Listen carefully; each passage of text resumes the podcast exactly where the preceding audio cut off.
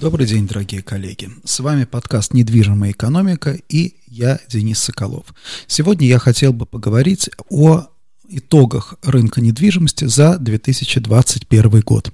Мы опубликовали, вчера опубликовали наш а, итоговый годовой отчет Market Beat Full а, четвертый квартал 2021 года. Он доступен только для подписчиков. Подписчикам также доступно и портал данных, где они могут посмотреть всю достаточно подробную статистику по рынку недвижимости. А мы с вами сегодня пройдемся в двух вот буквально, да, вот по самым важным, наверное, таким вот выводам. А первое, да, что мне кажется самое главное, это то, что мы будем с вами сталкиваться в, в этом году. Самое главное, это проблема трудовых ресурсов. Нам нужно готовится инфляция и трудовые ресурсы. Вот две вещи, которые будут, в общем, преследовать э, бизнес в этом году. Я имею в виду экономические. Об этом я еще неоднократно поговорю э, в э, своих подкастах. Но сегодня. Итак, что мы имеем э, по итогам года? У нас общий объем инвестиций за э, 2021 год 3,5 миллиарда евро. Это, в принципе, да, чуть-чуть меньше, чем в прошлом году, но, в общем, тот же самый уровень.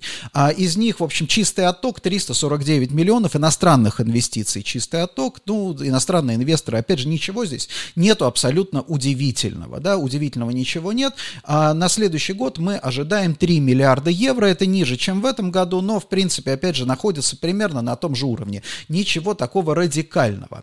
Итак, еще а, о чем я хотел сказать, это э, вот как, мне кажется, будет распределяться, как вот, э, как будет идти, наверное, бизнес-процесс в следующем году.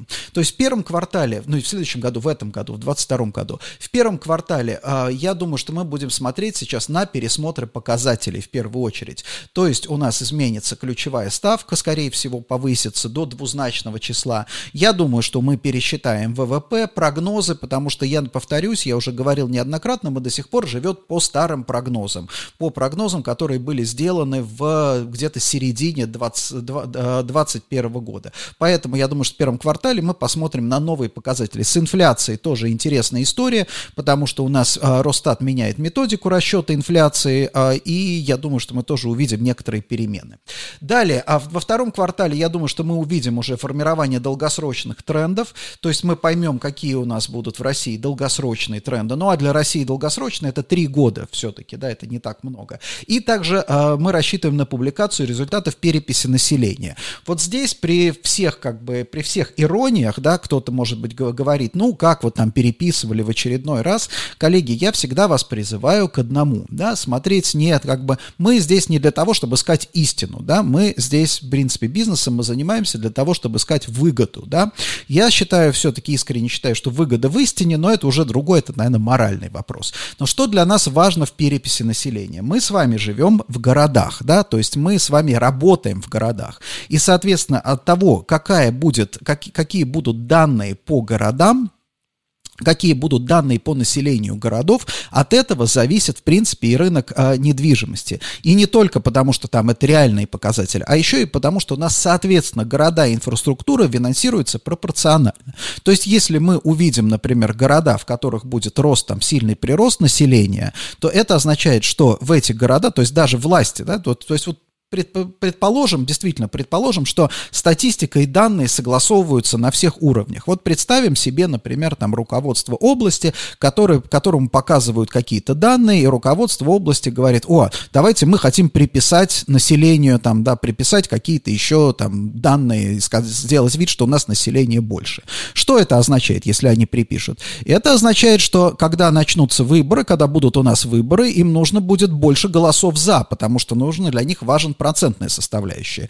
Это означает, что когда будут смотреть на налоговые там поступления, то же самое. У вас, ребята, там какие-то миллионы, десятки миллионов жителей, а налогов вы платите мало. Почему, уважаемый губернатор, у тебя так, такая, такая плохая ситуация? И так далее. То есть увеличение населения, оно во многом сопряжено увеличение, как бы формальное увеличение числа жителей во многом сопряжено да, с такими серьезными истержками для властей. Вот отчасти некоторые там а, социологи говорят, что а, именно поэтому, допустим, Краснодарский край очень сильно занижает население, что реальное население гораздо выше, чем то, которое публикуется, именно для того, чтобы управлять вот этими вещами. Но, с другой стороны, если у нас сейчас, допустим, инвестиции в инфраструктуру государственные, они основываются на, опять же, на там, вкладе на KPI, на том, чтобы сделать жизнь людей, максимального количества людей лучше, то, естественно, инфраструктурные вливания будут идти в первую очередь в растущие города. Поэтому для нас с вами очень важно посмотреть, какие города покажут прирост. Да, вот говорят уже, что Екатеринбург может показать до пол полутора миллионов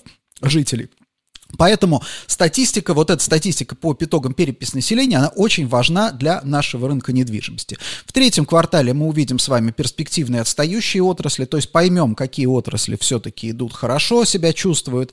И понятно, что, допустим, когда мы смотрим сейчас на ситуацию, вроде бы как аграрная сфера должна чувствовать себя неплохо. Но дело в том, что не надо забывать про монополизацию аграрной сферы. То есть аграрная сфера это там та же самая, да, это не такое большое количество компаний, которые, в принципе, принципе, доминирует на этом рынке. Если отрасль как бы в целом себя чувствует хорошо, то это может быть там, допустим, монополия себя чувствует отлично, остальные себя чувствуют плохо. То есть вот на эти вещи тоже надо смотреть, а не просто на то, там, допустим, на показатели, именно на показатели отраслевые. Нужно нам с вами будет смотреть на структурные показатели. Будем об этом говорить. И четвертый квартал repricing, то есть переоценка активов под долгосрочные тренды а, и прояснение геополитических перспектив. Тут, коллеги, вопрос такой, что когда говорят repricing, очень часто речь идет о том, что что-то, да, поменяется, понизится в цене, но repricing это в том числе и повышение цены. То есть если все-таки к четвертому кварталу мы увидим перспективу, потому что проблема России сейчас заключается в том, что мы, у нас нету хороших экономических новостей, нету ничего вот похожего, вообще хорошего. Поэтому, да, поэтому мы вынуждены с вами мы вынуждены с вами топтаться вот на, как бы, на вот этих минимальных показателях. Поэтому, если будут какие-то хорошие новости, то repricing может быть и вверх. Это важная история. Что еще я хотел, о чем еще хотел поговорить? Да, а, а, прямо вот в двух словах о прогнозах. Итоги по, допустим, вот по офисам, что у нас на сегодняшний день? У нас 19 миллионов квадратных метров качественных офисов на конец 2021 года. На следующий год мы ожидаем 19 500, то есть 500 тысяч будет примерно построено офисов. Хороший показатель. В этом году построено, в прошлом году, в 2021 году построено 588, то есть, ну, примерно на этом же уровне. Дальше. Объем сделок. Объем сделок этого года шикарный, 1,9 миллиона миллионов, почти 2 миллиона. Но это связано с так называемыми сделками build to suit, то есть те сделки, которые, там, допустим, компании заказывают здание под себя. То есть это здание уходит, естественно, с рынка. То есть оно вообще не выходит на рынок, но оно отражается таким образом в сделках. А, соответственно, да, чистое, ну, чистое поглощение – это увеличение вот этих вот занятых площадей, то есть оно пропорционально фактически созданию новых рабочих мест. То есть мы видим 800 тысяч, а, это примерно, да, соответствует соответствует где-то 80 тысячам новых рабочих мест, это хороший, опять же, очень хороший показатель, в принципе, да, но это соответствует, снова, да, скажем так, соответствует темпам роста экономики, потому что мы с вами в свое время говорили, что один процентный пункт роста э, экономики – это 200 тысяч квадратных метров чистого поглощения. То есть вот в этом году у нас, в прошлом году, в 2021 году в районе 4 э, рост ВВП, вот на, вам, пожалуйста, 800 тысяч чистое поглощение. Доля свободных площадей снизилась в этом году. Опять же, активный рынок. В следующем году ожидаем небольшого увеличения. Да, а, а, средняя, средняя ставка у нас, средняя ставка выросла, выросла незначительно, да, выросла незначительно, то есть меньше, чем на 1000 рублей, на 900 рублей она выросла. В следующем году мы ожидаем примерно такие же темпы роста, то есть это где-то там 5, 5%. Отстаем, коллеги, отстает, отстает рост ставок от инфляции. Давайте теперь посмотрим, сразу промотаем на складской сегмент, потому что я не буду проходиться по всему отчету. Если, опять же, если вам интересно сделать, посмотреть обзор по всему отчету, то, пожалуйста, пишите мне в комментариях. Я могу сделать отдельный специальный там подкаст или видеокаст, посвященный целиком а, э, э, э, этим данным. Но что мы видим со складами? Со складами вообще все шикарно. Московский регион 21 миллион квадратных метров, миллион триста построено в этом году. Это тоже прекрасный показатель. Арендная ставка, арендная ставка выросла на полторы тысячи рублей, да, то есть арендная ставка на склады выросла вполне себе на уровне роста, да, то роста цен производителей, да, производ, э, отпускных цен производителей. Доля свободных площадей практически ушла в точку, то есть это означает что? Это означает то, что сейчас, если вам нужен склад, большой склад, то надо его заказывать строительство под себя. Плюс интересная такая вещь, феноменальная абсолютно вещь, это то, что в 2021 году логисти- э, складские девелоперы единственные, да, такого никогда не было, они строили с опережением графика. Обычно ввод в эксплуатацию зданий задерживается на 6-9 месяцев. В этом году в складах где-то опережение графика составило 3-5 месяцев. Это очень интересно и очень здорово. Поздравляем складской, да, складской сегмент. Ну, собственно, вот в двух словах, а, в двух словах итоги, итоги года. А, давайте, да, давайте, если обобщить, если обобщить, то 21 год на рынке коммерческой недвижимости был неплох, ну, не считая, наверное, опять же, торговой недвижимости. Торговая недвижимость чувствовала себя сложновато, прямо скажем, сложновато.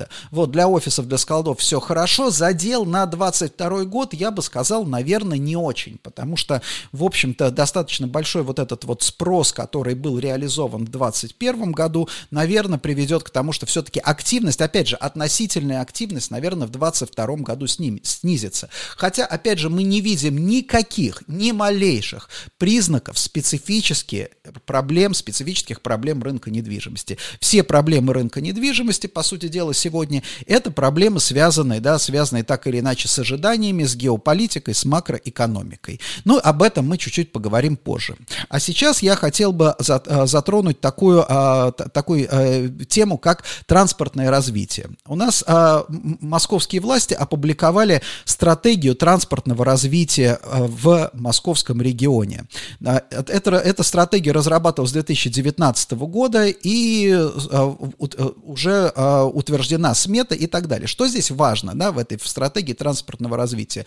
По-прежнему, да, по-прежнему декларируется снижение количества и использования личного транспорта. То есть ставится задача, да, там, по-моему, я, я, а, во-первых, да, во-первых, ввести а, в оборот все-таки активно электрические автомобили, да, то есть, по-моему, к 30 году предполагается 15% в продажах электрических автомобилей. То есть это означает, что будет строиться инфраструктура для, там, да, так или иначе, для зарядки автомобилей, а, электрических автомобилей, что, опять же, важно для нас здесь с вами, как для, а, как, как для игроков рынка недвижимости. Сейчас это не очень актуально, но, скорее всего, через какое-то время те, допустим, там компании, которые будут предоставлять зарядки для электрических автомобилей, смогут рассчитывать на льготы, потому что, как всегда, у нас государство поставило KPI, долго будут э, топтаться, топтаться, топтаться, потом в какой-то момент нужно будет уже этот KPI выполнять, и государство будет обратиться фактически за помощью к частному бизнесу, скажет, давайте, вот мы там себе ставили KPI, ну давайте вы будете выполнять. Понятно, что у государства есть кнут и пряник, вот, ну, кнута нам избежать, скорее всего, в любом случае не придется, вот, но а, при этом, да, давайте можем рассчитывать на пряники. Поэтому, когда мы с вами думаем сейчас про какие-то концепции, там, допустим, тех же самых там бизнес-центров, бизнес-парков, торговых центров, я бы сейчас начал думать про зарядки для электрических автомобилей, электромобилей. Там все интересно с инженерной точки зрения, да, потому что я тоже погрузился как-то вот в эту систему, в, ну, чуть-чуть попытался погрузиться в эту тему. Это действительно а, интересно то, что вот зарядки, там, допустим, вот эти быстрые зарядки, это технически крайне сложные, сложные истории, потому что, да, потому что вот насколько я понимаю, опять же, я думаю, что у нас есть специалисты по электрическим автомобилям, но вот если вы в сеть 220, в обычную свою домашнюю сеть воткнете свой электромобиль, то за ночь он у вас примерно зарядится, я так понимаю, километров на 20 максимум, да, то есть входа примерно вот столько. То есть, да, то есть мощности вот этих зарядок должны быть колоссальные совершенно, и даже не просто мощности, а возможности отдавать большое количество заряда. Вот, поэтому, коллеги, давайте, да, давайте над этим думать, это опять же будет укладываться с, с вами с ESG, в ESG повестку. Что еще я хотел, о чем еще я хотел а, сказать, это то, что мы работаем сейчас над а, отчетом, над материалом по портрету потребителей, то есть что из себя представляет потребитель, и в частности в одной из а, как бы наших одно из наших упражнений мы решили подсчитать количество, а, количество а, каршерингов и такси, то есть какую долю вот сейчас в сегодняшнем трафике занимает каршеринги и такси. Мы сделали это понятно, это не какой-то вот не претендует на научную чистоту, да, мы сделали просто вот такой обычный подход к снаряду, обычный расчет э, на разных улицах. Интересно, что результат получился примерно одинаковый на всех улицах, то есть 2% это каршеринги, 18% это такси, то есть 20% у нас трафика сейчас, это фактически легкового трафика, это не частный трафик, да, это уже трафик такси, это трафик э, каршерингов и так далее. Это означает, что, опять же, для девелоперов, э, для девелоперов и торговых центров и офисных центров, это означает, что к вам люди будут ездить не только на своих машинах, а в принципе даже, да, где-то вот 20%, каждый, по сути дела, каждый пятый приедет на, так сказать, общественном, э, легковом общественном транспорте. Вот так вот. Но здесь, опять же, не все тоже так благополучно, потому что мы с вами понимаем, что инфляция, я уже о ней много раз говорил, инфляция производителей 30%. Это, конечно, вот, допустим, там э, стоимость поездки на такси, она не выросла на такую еще сумму, да, но, скорее всего, вырастет, а может быть даже и больше.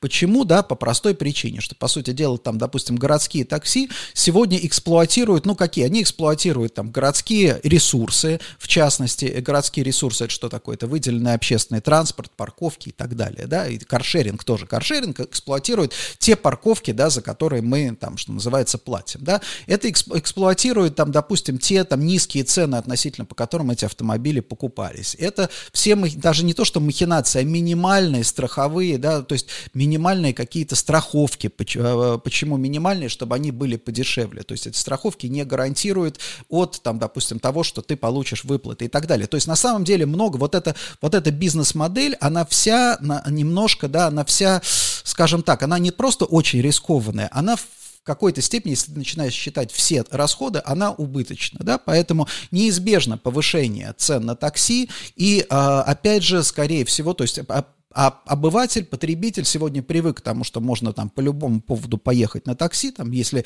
тебе нужно куда-то ехать, ты берешь, вызываешь, все очень удобно и так далее. Но я думаю, что вот где-то, может быть, конец 22 года это станет вот таким переломным пунктом, люди начнут задумываться и отказываться, да, от поездок на такси в пользу, не факт, что общественного транспорта, возможно, в пользу вообще полного отказа от поездки, да, и, скорее всего, не в пользу личного транспорта.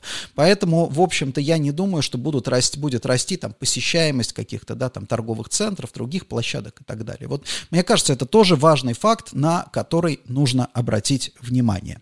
И теперь напоследок, наверное, я хотел бы поговорить о той самой геополитической напряженности. Здесь надо быть очень осторожным, потому что тема чувствительная, да, тема, тема чувствительная, многие вещи, многие аспекты этой напряженности обсуждать, а, наверное, не стоит. Но что я хотел бы рассказать как бы в отношении бизнеса. Здесь есть, а, что, что, что здесь для нас, для бизнеса? Здесь есть вот какой нюанс, да, нюанс, который заключается в ожиданиях. То есть весь бизнес, особенно недвижимость, недвижимость построена на ожиданиях. Неважно, на самом деле даже не настолько важно, сколько твой объект приносит аренды, арендного дохода сейчас. Важно, сколько он будет приносить через год, через два, через три. Важно, сколько сам объект будет стоить а, через два-три года. Это, да, и, и это, собственно, дает представление о стоимости объекта сегодня. То есть поэтому, да, поэтому, когда, допустим, почему такие там состояния большие делались на рынке недвижимости, как только в стране, да, как только в обществе начинают расти ожидания, да, ожидания относительно экономики, ожидания относительно бизнеса, недвижимость сразу начинает дорожать. Еще не, она еще не приносит реального дохода, но уже понятно, что она будет востребована. И вот фактически, да, фактически геополитическая напряженность, она убивает не экономику сегодня, потому что когда мы слышим с вами да, рассуждения на тему, да, там от санкций нам только лучше, еще что-то, это отдельно, это пусть остается на совести, там, допустим, тех, кто это говорит, но надо понимать простую вещь, что вот вся ге геополитическая напряженность, она не в моменте, она убивает будущее, да, то есть если эта напряженность есть сейчас, напряженность, она может разразиться как в одну сторону, так и в другую сторону. И если она будет идти по, там, а, разражаться и а, как бы реализовываться не по самому хорошему сценарию, то, соответственно, да, от нашей недвижимости с вами ничего не останется. И это очень, да, вот сама по себе, вот эта напряженность, она, она сама по себе очень плохая. Я уже говорил о том, что у нас иностранцы выводят выводят там, а, выводят капиталы, да, мы знаем, что происходит там, допустим, на фондовом рынке, это все вот как бы все звенья одной цепочки. Что здесь важно для нас, для бизнеса? Вот здесь нам надо с вами не поддаваться, к сожалению, да, к сожалению, на вот этот вот медийный шум, потому что медийный шум, он заключается в чем? Заключается все время в постоянном опровержении чего-то. То есть сначала там, допустим, какой-нибудь Bloomberg публикует со ссылкой на там Америка, на НАТО что-то, вот после этого это перепечатывает какой-нибудь условный там условные известия, да, которые там, соответственно, с таким глубливым подтекстом берут комментарии и на тему, что какая там ерунда, какую ерунду говорит там это НАТО, да, на самом деле они просто ничего не понимают, ну и слава богу, а дальше там, допустим, да, дополнительные комментарии, которые заключаются в том, что а ничего страшного, ничего там не произойдет, да, здесь на самом деле нам не важны с вами моральные оценки, для нас с вами важна атмосфера, да, пока идут вот эти обсуждения, в принципе, мы понимаем, что рынок недвижимости находится под давлением. Вот обратите внимание, да, опять же, я уже сказал, офисные арендные ставки выросли на 5%, при том, что оборот на этом рынке, активность на этом рынке практически, да, практически выросла на 30%. Вакансии упали, да, то есть рынок, в принципе, в естественных, вот если бы не было там, допустим, вот этой вот, что называется, напряженности, у нас рынок вырос бы примерно на, там, я не знаю, процентов, наверное, на 30 в этом году, как и в складах, впрочем, да, вот, поэтому это надо, это, это надо учитывать. Теперь, что дальше, что, что, что у нас произойдет дальше? Вот с санкциями, опять же, очень многие сейчас обсуждают, а вот если санкции, а если то, а если другое. Но здесь надо понимать, что, допустим, если вот эти санкции, как бы, я напомню, потому что сейчас очень многие об этом забыли, что первоначальные вот те пакеты санкций против России, которые действуют сейчас, это не были санкции судного дня. Это были санкции, которые вот изначально ставили собой задачу, а это так декларировалось, ограничить экономическое развитие России. Не более того, не поставить там страну на колени, не обеспечить дефицит, ничего этого. Ограничить экономическое развитие. Теперь смотрим, да, теперь смотрим последние, сколько там у нас с 2015 года,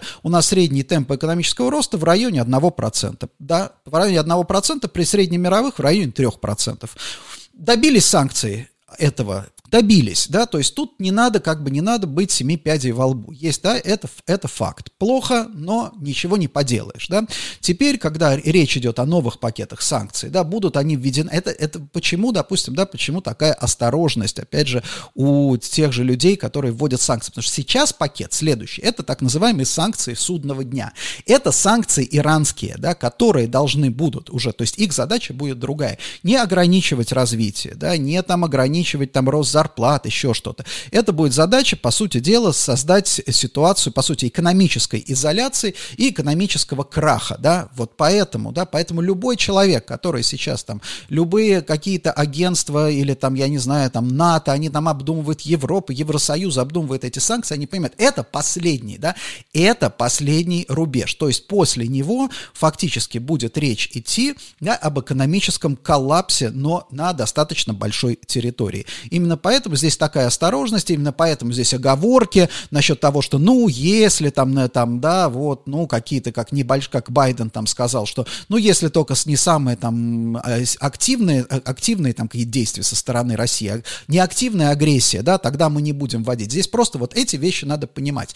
Это не как бы не трусость, да, это, это они, западные наши товарищи, они долго запрягают, но здесь не трусость, не осторожность, здесь просто вот эта вот ответственность принятия решений, потому что после этого поворота нет. Да, после этого это уже иранский сценарий. Напомню, да, что, допустим, да, вот пять лет назад я делал проект в Иране, и тогда э, общался с иранскими бизнесменами, которые как раз и говорили, что вы поймите, что, допустим, да, что вот мы очень хорошо ощутили, американские санкции очень точно откалиброваны, американцам точно известно, каким последствиям экономическим, да, там работают экономисты, каким какие санкции приводят, да, то, что на вас там наложили тогда, это после, после Крыма, это, как они говорили, baby sanctions, да, то есть это просто, ну, как бы приду, вы, выстрел воздух. Вот это вот, вот это важная история, поэтому говорить о том, что санкции неизбежно будут введены, не, ну, скажем, скажем так, наверное, не хотелось бы, да, не хотелось бы, и я бы не стал, потому что достаточно серьезно, не, нету, не, наверное, нету ни одного, ни, ни одной авторитетной, скажем так, влиятельной группировки, которая там на Западе, которая реально хотела бы введения этих санкций. Никто этого не хочет хочет. Да? Здесь как бы вопрос такой, что в какой-то момент это может оказаться там по каким-то причинам неизбежным. Но вот нам надо... Теперь вопрос, готовиться нам к этому или нет? И вот здесь интересный, интересный момент, что я бы на самом деле к этому готовиться не стал, потому что, да, потому что приготовить, ну, понятно, кроме там каких-то самых таких базовых вещей, приготовиться, понимаете, в чем дело? Если вдруг, здесь, здесь как бы сценарий простой, если ты, а, может, есть вероятность там какого-то коллапса серьезного, и ты начинаешь готовиться, а коллапс, вероятность не реализуется, а ты готовился к коллапсу, то остальные не готовились, то ты проиграл конкурентную борьбу, по большому счету. Если этот коллапс наступил, то готовился ты или не готовился, результаты тоже, в общем-то, да, сравнимые на самом деле. Поэтому, да, поэтому здесь, э, именно поэтому бизнес, он продолжает вот как бы жить в ситуации бизнес as usual. Это не вовсе не потому, что никто не верит в это. Это просто самая разумная на сегодня и правильная стратегия. Да? Думать о том, что мы можем с вами контролировать, мы не можем, к сожалению, контролировать геополитику, но думать о том, что, э, думать о том, что мы можем контролировать и, и стараться сделать лучше. И, опять же, при такой неопределенности самый правильный сценарий – это считать, что дальше будет примерно так же, как сегодня. Опять же, это не сказать, что это вероятностный сценарий, но это, это продуктивный, в принципе, продуктивный подход, потому что я уже вижу там среди э, там, бизнесменов тоже там настроение, да, настроения такие, у некоторых настроения, ну все, все пропало, ничего здесь уже не сделаешь, говоришь, да, давайте и не будем ничего делать. Это, конечно, да, это, конечно, не хотелось бы, ну, потому что тогда создает самосбывающийся прогноз. Также много разговоров на тему, там, допустим, да, ожидания кризиса западного, глобального финансового кризиса, но здесь тоже относитесь к этому так. Любой финансовый, любой кризис, он приходит неожиданно. Кризис, о котором говорят все, да, как вот там есть, мы смеемся, да, что аналитики из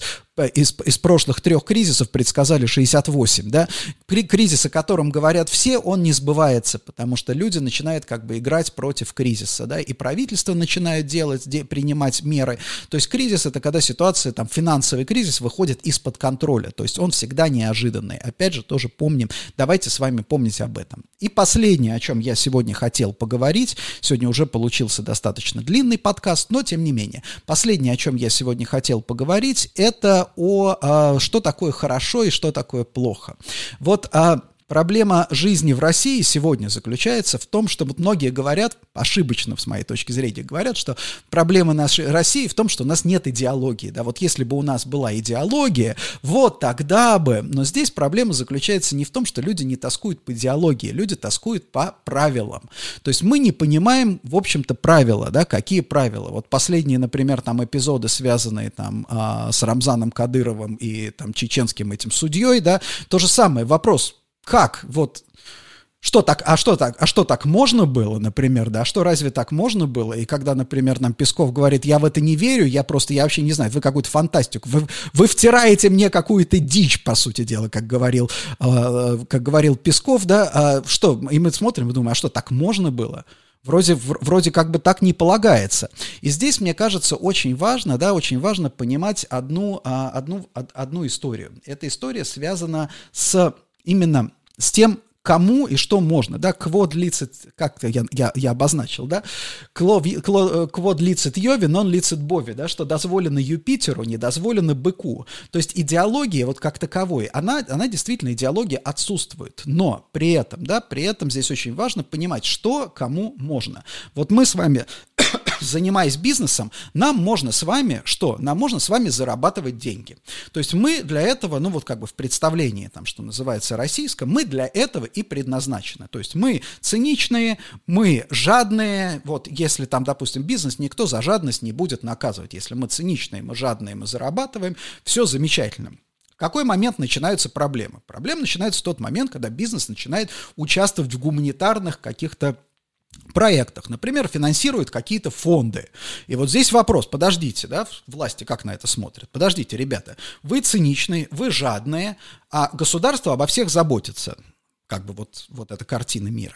Но если вы начинаете там, допустим, поддерживать фонды, то получается, да, или какие-то гуманитарные программы, то получается так, что что? Во-первых, вы намекаете, что мы плохо это делаем, это раз. Во-вторых, вы себя, как бы, вы пытаетесь нас обмануть, вы пытаетесь всех обмануть, вы пытаетесь сделать вид, что вы не циничные и не жадные, а на самом деле вы проявляете социальную ответственность, а вы должны проявлять социальную ответственность только когда мы вас заставим, да, то есть вы должны делать это из-под палки. И вот это, мне кажется, кажется, важное тоже, важное понимание, мы должны сейчас с вами следующие, наверное, несколько лет, гайки будут так или иначе закручиваться, и вот здесь надо понимать не просто, что можно, что нельзя, а что кому можно и кому что нельзя.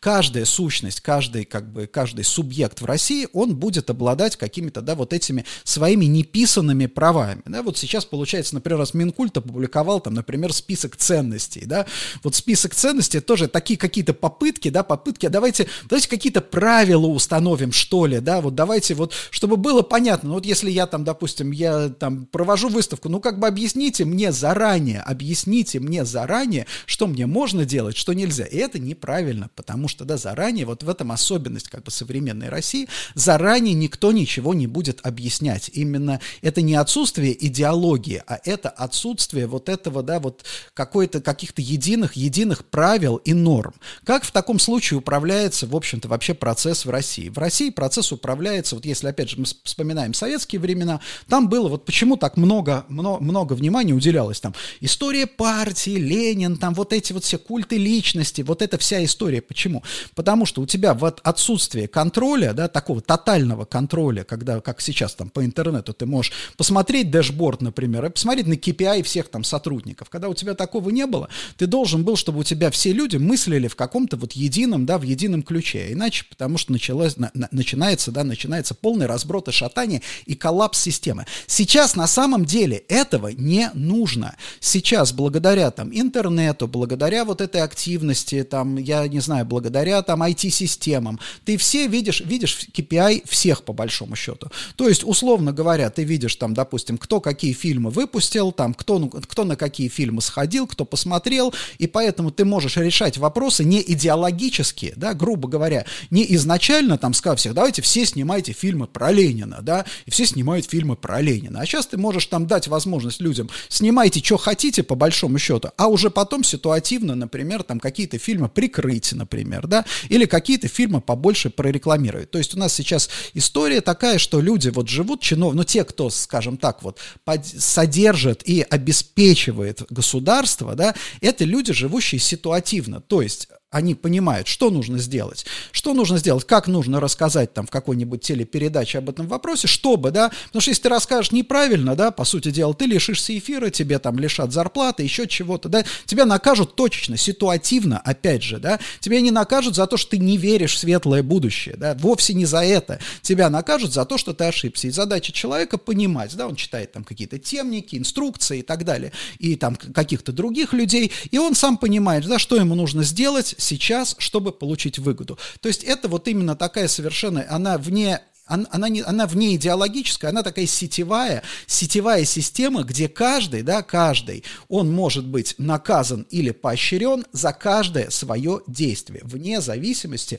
от того, какую, по сути дела, позицию он занимает. Да, опять же, есть у нас, как сейчас показывает практика, есть у нас люди, которые находятся выше этого, которые могут себе позволить, да, в, там, допустим, высказаться. Вот вы помните, там у нас, да, замминистра обороны в свое время восхищался реликвией, там, музея фуражкой Гитлера, да, все над ним смеялись, но вот представьте себе какой-нибудь условный Гельман бы так сказал, да, ну, он уже сейчас понятно, что иностранный агент, но там, допустим, да, но это означает, что министру обороны, министр, замминистра обороны, он имеет право оговориться, да, то есть, ну, как бы не вопрос, к нему претензий нету, вот, а, допустим, там какой-нибудь человек ниже статусом, он уже этого не имеет права, поэтому рассчитывать, да, коллеги, вот а, здесь вопрос рассчитывать на какую-то идеологию, наверное, смысла, ну, смысла нету, а вот именно понимать, что каждый каждое действие, каждое действие каждого человека, который живет в России, оно может быть рассмотрено именно вот с этих позиций, да, с этих позиций, кто ты, что тебе, можно ли тебе было это делать, да,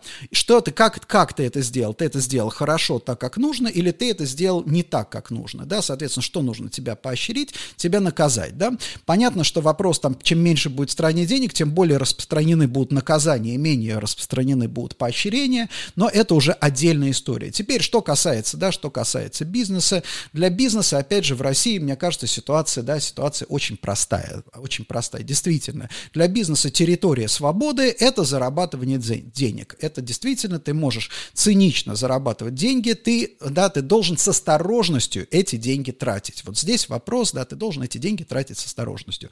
А зарабатывать, пожалуйста. И чем больше ты зарабатываешь, тем более ты, да, ты, тем, тем более комфортно ты себя чувствуешь. Поэтому, дорогие коллеги, я хочу пожелать вам хороших заработков, хорошего самочувствия. Я думаю, что в этом году, в 2022 году, мы увидим какие-то отрасли, которые позволят нам заработать неплохо относительно, и э, тоже сделать что-то хорошее, в том числе и для страны. Спасибо большое. Пишите, пожалуйста, ваши комментарии в, э, в, э, в в моих постах. Напоминаю, что а, подкаст «Недвижимая экономика» транслируется в прямом эфире на а, моей страничке в Фейсбуке, на страничке «Недвижимая экономика» в Фейсбуке и, на, а, и а, потом выкладывается запись в YouTube и в формате подкастов, в агрегаторах подкастов набирайте «Недвижимая экономика». Спасибо большое, всем здоровья, удачи и хорошей рабочей недели. До свидания.